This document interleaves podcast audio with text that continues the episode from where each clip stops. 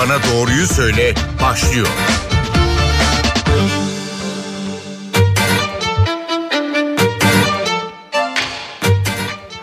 Merhaba Doktor Bana Doğruyu Söyle başladı. Ben Zeynep Gül Alp. Bugün konumuz havaların soğumasıyla artan başta Covid ve grip, grip olmak üzere solunum yolu hastalıkları. Sağlık Bakanı Fahrettin Koca az önce bir açıklama yaptı ve Covid-19 varyantı olan Eris hakkında konuştu. Koca toplu bir aşılama kampanyası ya da eve kapanma gibi tedbirlerin geri gelmeyeceğini belirtti. Covid-19 griple nasıl mücadele ediliyorsa öyle mücadele edilecek bir hastalıktır dedi. Biz de merak ettiklerimizi göğüs hastalıkları uzmanı Profesör Doktor Tevfik Özlü'ye soruyoruz bugün. Hocam hoş geldiniz yayınımıza. Merhabalar Zeynep Hanım. Teşekkür ederim. Önce hemen bakanın açıklamasıyla başlayalım. Diyor ki Covid-19 griple nasıl mücadele ediliyorsa öyle mücadele edilecek bir hastalık. Ee, şu an durum nasıl? Gerçekten de e, size gelen vakaların belirtileri bu yönde mi? Ne söyleyeceksiniz? Evet, hani geçirdiğimiz süre içerisinde artık 3 yıla yakın oldu.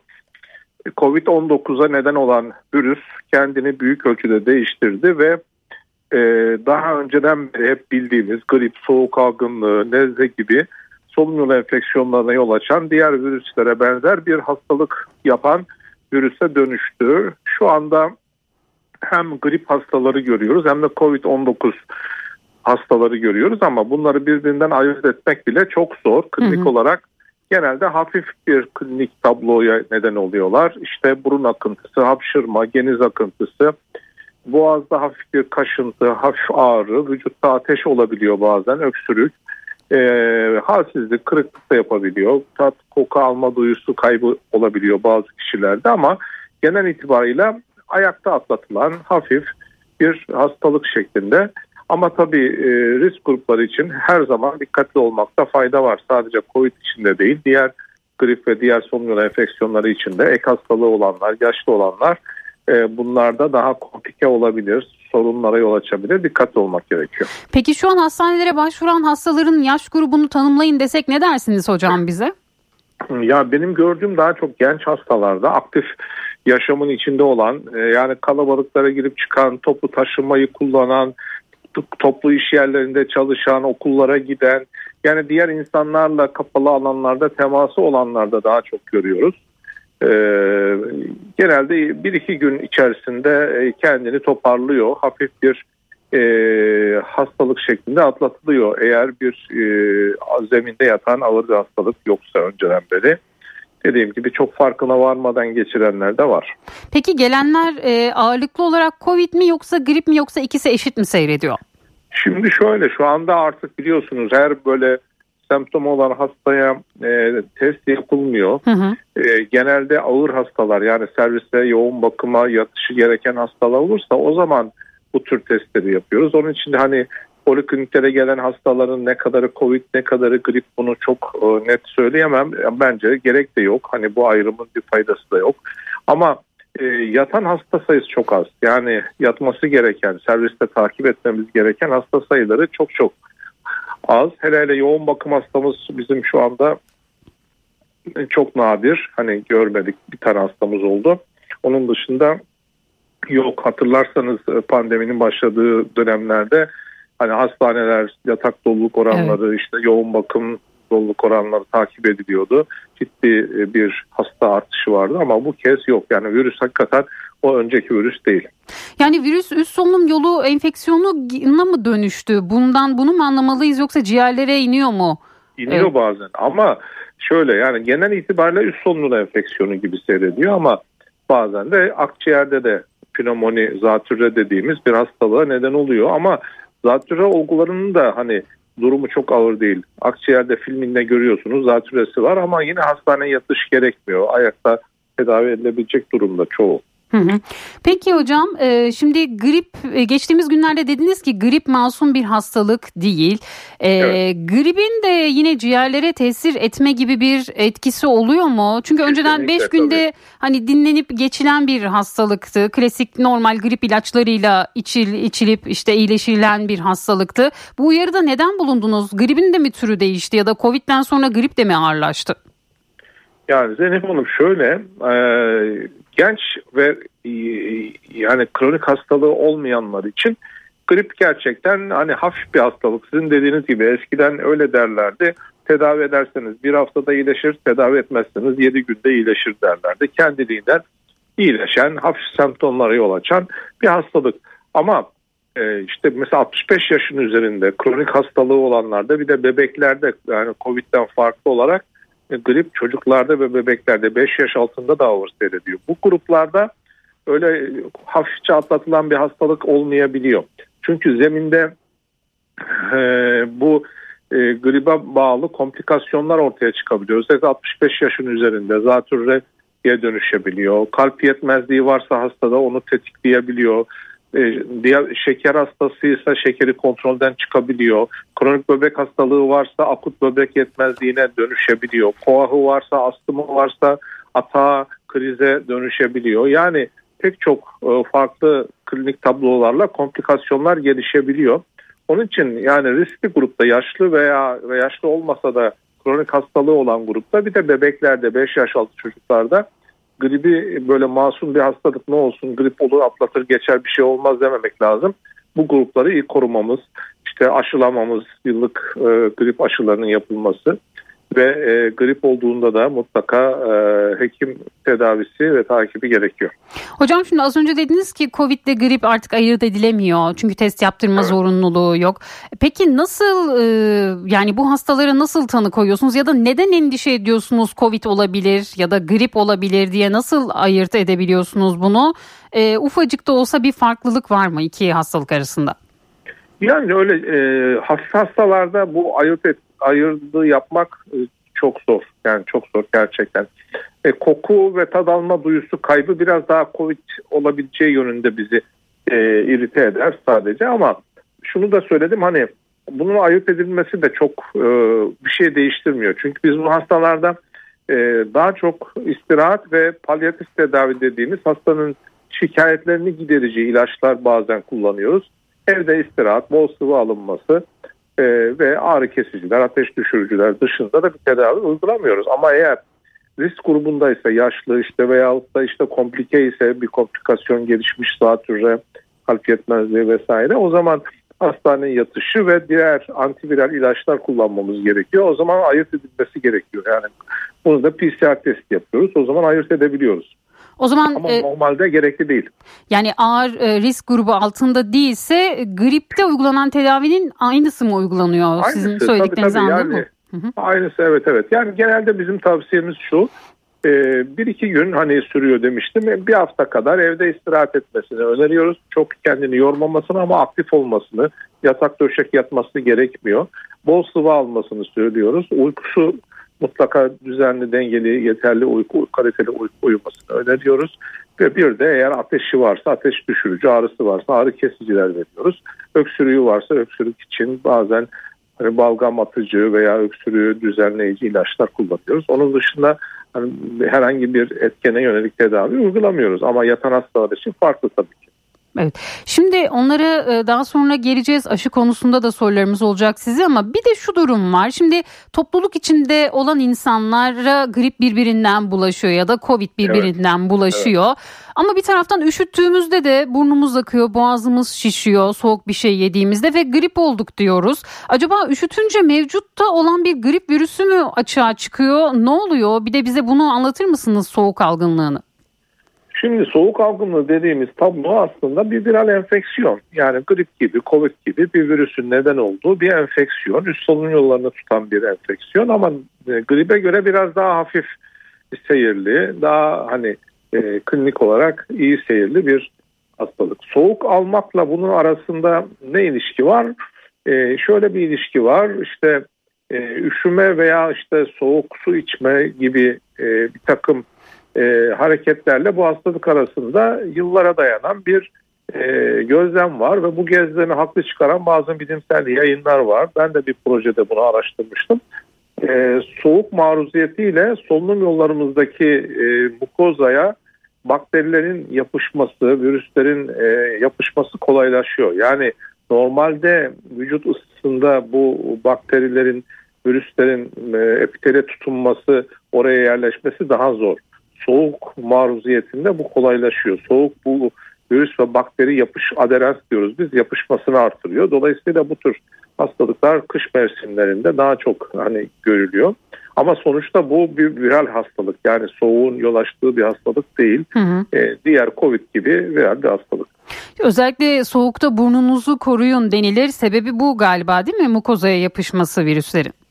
Yani soğuk havada e, soğuk havayı solumak biliyorsunuz e, şeyde de e, solunum yollarında hava e, astımlarda filan da nöbetleri tetikleyebilir. E, onun için aslında burun burnun fonksiyonu da bir açıdan bu. Nefes aldığımız zaman e, ağızdan nefes alanlarda mesela bu tür hastalıklar daha sık görülür. Burundan nefes aldığınızda burnun kıvrımları arasından geçerken burun çok kanlanan bir organdır. Isıdır. Solduğunuz hava ısınır ve nemlenir. Kuruluğu e, hava e, dış ortam havası nemlenir ve bu şekilde e, bronşlarınızı tahriş etmez ama eğer ağızdan nefes alırsanız nemli olmayacağı için, kuru olacağı için, bir de soğuk olacağı için, bir de tozlardan, partiküllerden arındırılmadığı için e, değişik hastalıklara neden olabilir. Burunun fonksiyonları bu açıdan çok iyi. Hem tozları tutuyor, belli bir 10 mikronun üstündeki e, partikülleri tutuyor. Hem ısıtıyor, hem nemlendiriyor ve bu şekilde e, fonksiyonu bizi korumak aslında. Peki e, kış dönemlerinde özellikle burnu açık tutmak için ya da bu dönemlerde ne tavsiye edersiniz? Özellikle spreyler var ama onlar da bu dönemde çok tartışılıyor özellikle çocuklar için. E, buhar makineleri mı tavsiye edersiniz ya da e, ne diyelim bir öneriniz olur mu? Yani o tür ilaç e, spreyleri asla kullanmamak gerekir. Eğer zorunlu durum var, hekim tavsiyesi varsa kısa bir süre için kullanılabilir. Çünkü onların bir süre sonra taşifilaksi etkileri oluyor ve alışkanlık yapıcı e, hani onu devamlı kullanmak zorunda kalan kişiler var sürekli. Bunun için tavsiye etmiyoruz ama e, şu olabilir. E, eğer sizde burun tıkanıklığı yapan bir rahatsızlık varsa bu alerjik rinit olur, vazomotor rinit olur veya e, işte sino, sino, e, rinosinüzit olabilir yani başka kronik sinüzit olabilir, e, diğer hastalıklar olabilir. Burnunda böyle darlık hisseden, tıkanma hisseden, nefes alırken rahat burnundan nefes alamayan kişilerin mutlaka bu durumlarını kulak burun boğaz hekimine giderek baktırmaları lazım. Deviyasyon olabilir. Bunların tedavileri var. Yani düzenli tedavi aldığı zaman e, bu tür sorunlar çözülebiliyor, tedavi edilebiliyor. Onun dışında da burnumuzu e, sık sık suyla temizlemenin yararı var. Normal e, ılık suyla e, hani burun temizliği yapılabilir. Bunun faydası olabilir. Bebeklerde çocuklarda eğer burun damlası gerekirse asla ilaçlı damlaları kullanmamak lazım. Serum fizyolojik dediğimiz tuzlu su e, belli bir konsantrasyonda tuzlu su içeren damlalar var. Onlar arada damlatılabilir. Bu şekilde e, hareket etmek lazım. Yoksa o dediğiniz damlaları kolayca hani nasıl olsa çok rahat ediyorum bunu kullanınca derseniz sonra sıkıntılar doğurabiliyor. Hı hı. Hocam şimdi gribe geri dönersek grip öksürük yapar mı? Hangi evreye geldiğinde yapar. öksürük yapar? Grip e, baştan itibaren öksürük yapar. Yani üst solunum yolları tuttuğu zaman da öksürük yapar. Zatürreye döndüğü zaman da öksürük yapar. Grip her halükarda öksürük yapar. Covid de yapar. E, diğer soğuk algınlığı falan gibi hastalıklar da yapar. Bronşit de yapar. Sinüzit de öksürük yapar. Yani solunum yolu enfeksiyonlarının hepsi aslında ortak semptom öksürüktür. Bir de ateştir. İkisi ortak semptomdur. Onun dışında tabii bazı farklılıklar olabilir. Mesela burunu tutuyorsa burun tıkanıklığı, hapşırma, burun akıntısı olur. İşte efendim e, ses tellerini ya da e, o alanı tutuyorsa, gırtlağı tutuyorsa ses kısıklığı vesaire olabilir. E, diğer alt solunum yollarını tutuyorsa nefes darlığı, hırıltı olabilir. Onlar değişebilir ama genel ortak semptom ateş ve öksürük bu hepsinde olur. Peki grip tedavisi e, özellikle hangi hastalığı olanları daha çok etkiliyor? E, kalp mi ya da akciğer hastalıkları olanlar mı, şeker mi? Ne dersiniz? En çok hangi hastalığı olanlar gripten etkileniyor? Gripten en çok korkması gereken, grip olmamak için özel gayret göstermesi, tedbir alması gereken kişiler bir 65 yaş üstünde hiçbir hastalığı olmasa bile 65 yaşın üstündeki herkes, herkes. İkincisi 65 yaşın üstünde olmasa bile sizin de saydığınız gibi mesela koa, astım ya da bronşektazi ya da akciğer sertleşmesi gibi akciğer hastaları ya da kalp yetmezliği hastaları, kalp hastaları, böbrek hastaları, kronik böbrek yetmezliği hastaları, şeker hastaları, Onun dışında immün yetmezliğe neden olan hastalıklar, lenfomalar, lösemiler, e, immün yetmezlikler bunlar. Onun dışında e, işte 5 yaş altı bebekler ve e, özellikle de 18 yaş altı e, sürekli aspirin kullanması gereken gençler. E, bunların mutlaka e, grip açısından kendilerini çok iyi korumalarını tavsiye ederim. Peki şimdi aşılara gelelim. Grip aşısının ne zaman olmak gerek? Bir mevsimi var mı yoksa kışın da olabilir miyiz? Var. Var. E, genelde bizim e, de yer aldığımız kuzey yarımküre ülkelerinde grip Eylül ayında başlar. Nisan ve Mayıs'a doğru sonlanır. Böyle salgınlar yapar. O, o nedenle Eylül'de biz başlıyoruz. 15 gün içinde zaten antikor düzeyi koruyuculuğa erişiyor. 5-6 ay koruyuculuk devam ediyor. Her gün yeniden yaptırmanız gerekiyor. Bir önceki yıl aşılanmış olsanız bile yeni aşılarla tekrar aşılanmanız gerekiyor. Peki e, aşı aşı olanlar grip olmuyor mu ya da aşının nasıl bir etkisi oluyor? Yani aşı olduğunuz zaman gripten de sizi korur. Grip olsanız da gripin komplike olması, ağır grip geçirmenizi önler. Gribe bağlı komplikasyonları azaltır. O nedenle her iki durumda da etkisi var. Peki Türkiye'de hangi grip aşıları uygulanıyor? Birkaç farklı e, aşının eczanelerde olduğunu biliyoruz. Bu aşıların birbirinden hiç, bir farkı farklı, var mı? Farklı değil. Yani genel itibarıyla üçlü, dörtlü e, aşılar var. Kullanılabilir. E, hangisine erişebilirseniz. Çünkü e, grip aşılarında genelde erişim sıkıntısı da olabiliyor e, hangisine erişirseniz onu yaptırabilirsiniz soruyor. Çünkü şöyle bir algı da var eczanelerde satılan aşının pahalısı hangisi ise o daha etkili diye bir Yok. algı. Böyle bu doğru Yok. bir algı değil anladığımız değil, kadarıyla. Değil Aşı aşı e, etkinliği ve aşı üretim e, kalitesi çok iyi kontrol edilir. Onlar da tereddüte mahal yok hiç endişelenmeyin. Şimdi hemen çocukları da soralım. Yine geçtiğimiz günlerde soğuk algınlığı geçiren bir çocuk 40-50 kişiyi hasta edebiliyor dediniz. Çocuklar arasında bu virüs yayılımı neden daha hızlı oluyor? E çünkü bir aradalar her gün e, okula gidiyorlar. Haftanın 5 günü e, 40-50 kişilik sınıflarda yan yana aynı sırada aynı kapalı ortamda pencereler kapalı havalar soğuk yani bir de çocuklar mesafe kavramına dikkat edemiyor. Hep bir aradalar. Aynı lavaboyu kullanıyorlar. Aynı tuvaleti kullanıyorlar. Hani onların bulaşma bulaştırma e, olasılıkları çok daha e, fazla o açıdan. Peki e, çocuklara da aşı öneriyor musunuz grip aşısı? Şimdi normalde sağlıklı çocuklar için böyle bir aşı uygulaması yok ama e, kronik hastalığı olan çocuklara tabii öneriliyor.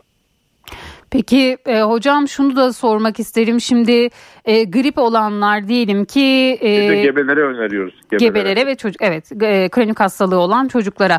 Diyelim ki grip olduk e, ve çalışmamız da gerekiyor. Bir maskeyle topluma karışmak yeterli mi yoksa tamamen izole olmak mı gerek Covid'deki gibi? Yani ideal olan izole olmak ama tabii yani herkesin bunu yapabilmesi mümkün olmayabilir. İnsanlar çalışmak zorunda, belli sorumlulukları var, belli görevleri var. Onları da yerine getirmek zorunda olabilir. O zaman maske kullanması, normal bildiğimiz cerrahi maske kullanması yeterli. Maskeyi sıkıca yüzüne oturtmalı. 3-4 saatte bir maskeyi değiştirmeli ve sık sık elini sabunla yıkamalı ya da alkol bazlı dezenfektanlarla ellerini dezenfekte etmeli. Bu iki tedbir yeterli. Çok teşekkür Bize ederiz. ortamı havalandırmak gerekiyor. Evet temiz ben, havada. Ben teşekkür ederim. Evet çok iyi geliyor. Çok teşekkür ederiz hocam sorularımızı yanıtladınız, katkı sağladığınız için. İyi yayınlar. Teşekkürler Zeynep Hanım. Doktor bana doğruyu söyledi. Bugün grip ve Covid'i konuştuk. Konuğumuz göğüs hastalıkları uzmanı Profesör Doktor Tevfik Özlü'ydü. Haftaya farklı bir konu ve konukla tekrar bir arada olmak dileğiyle.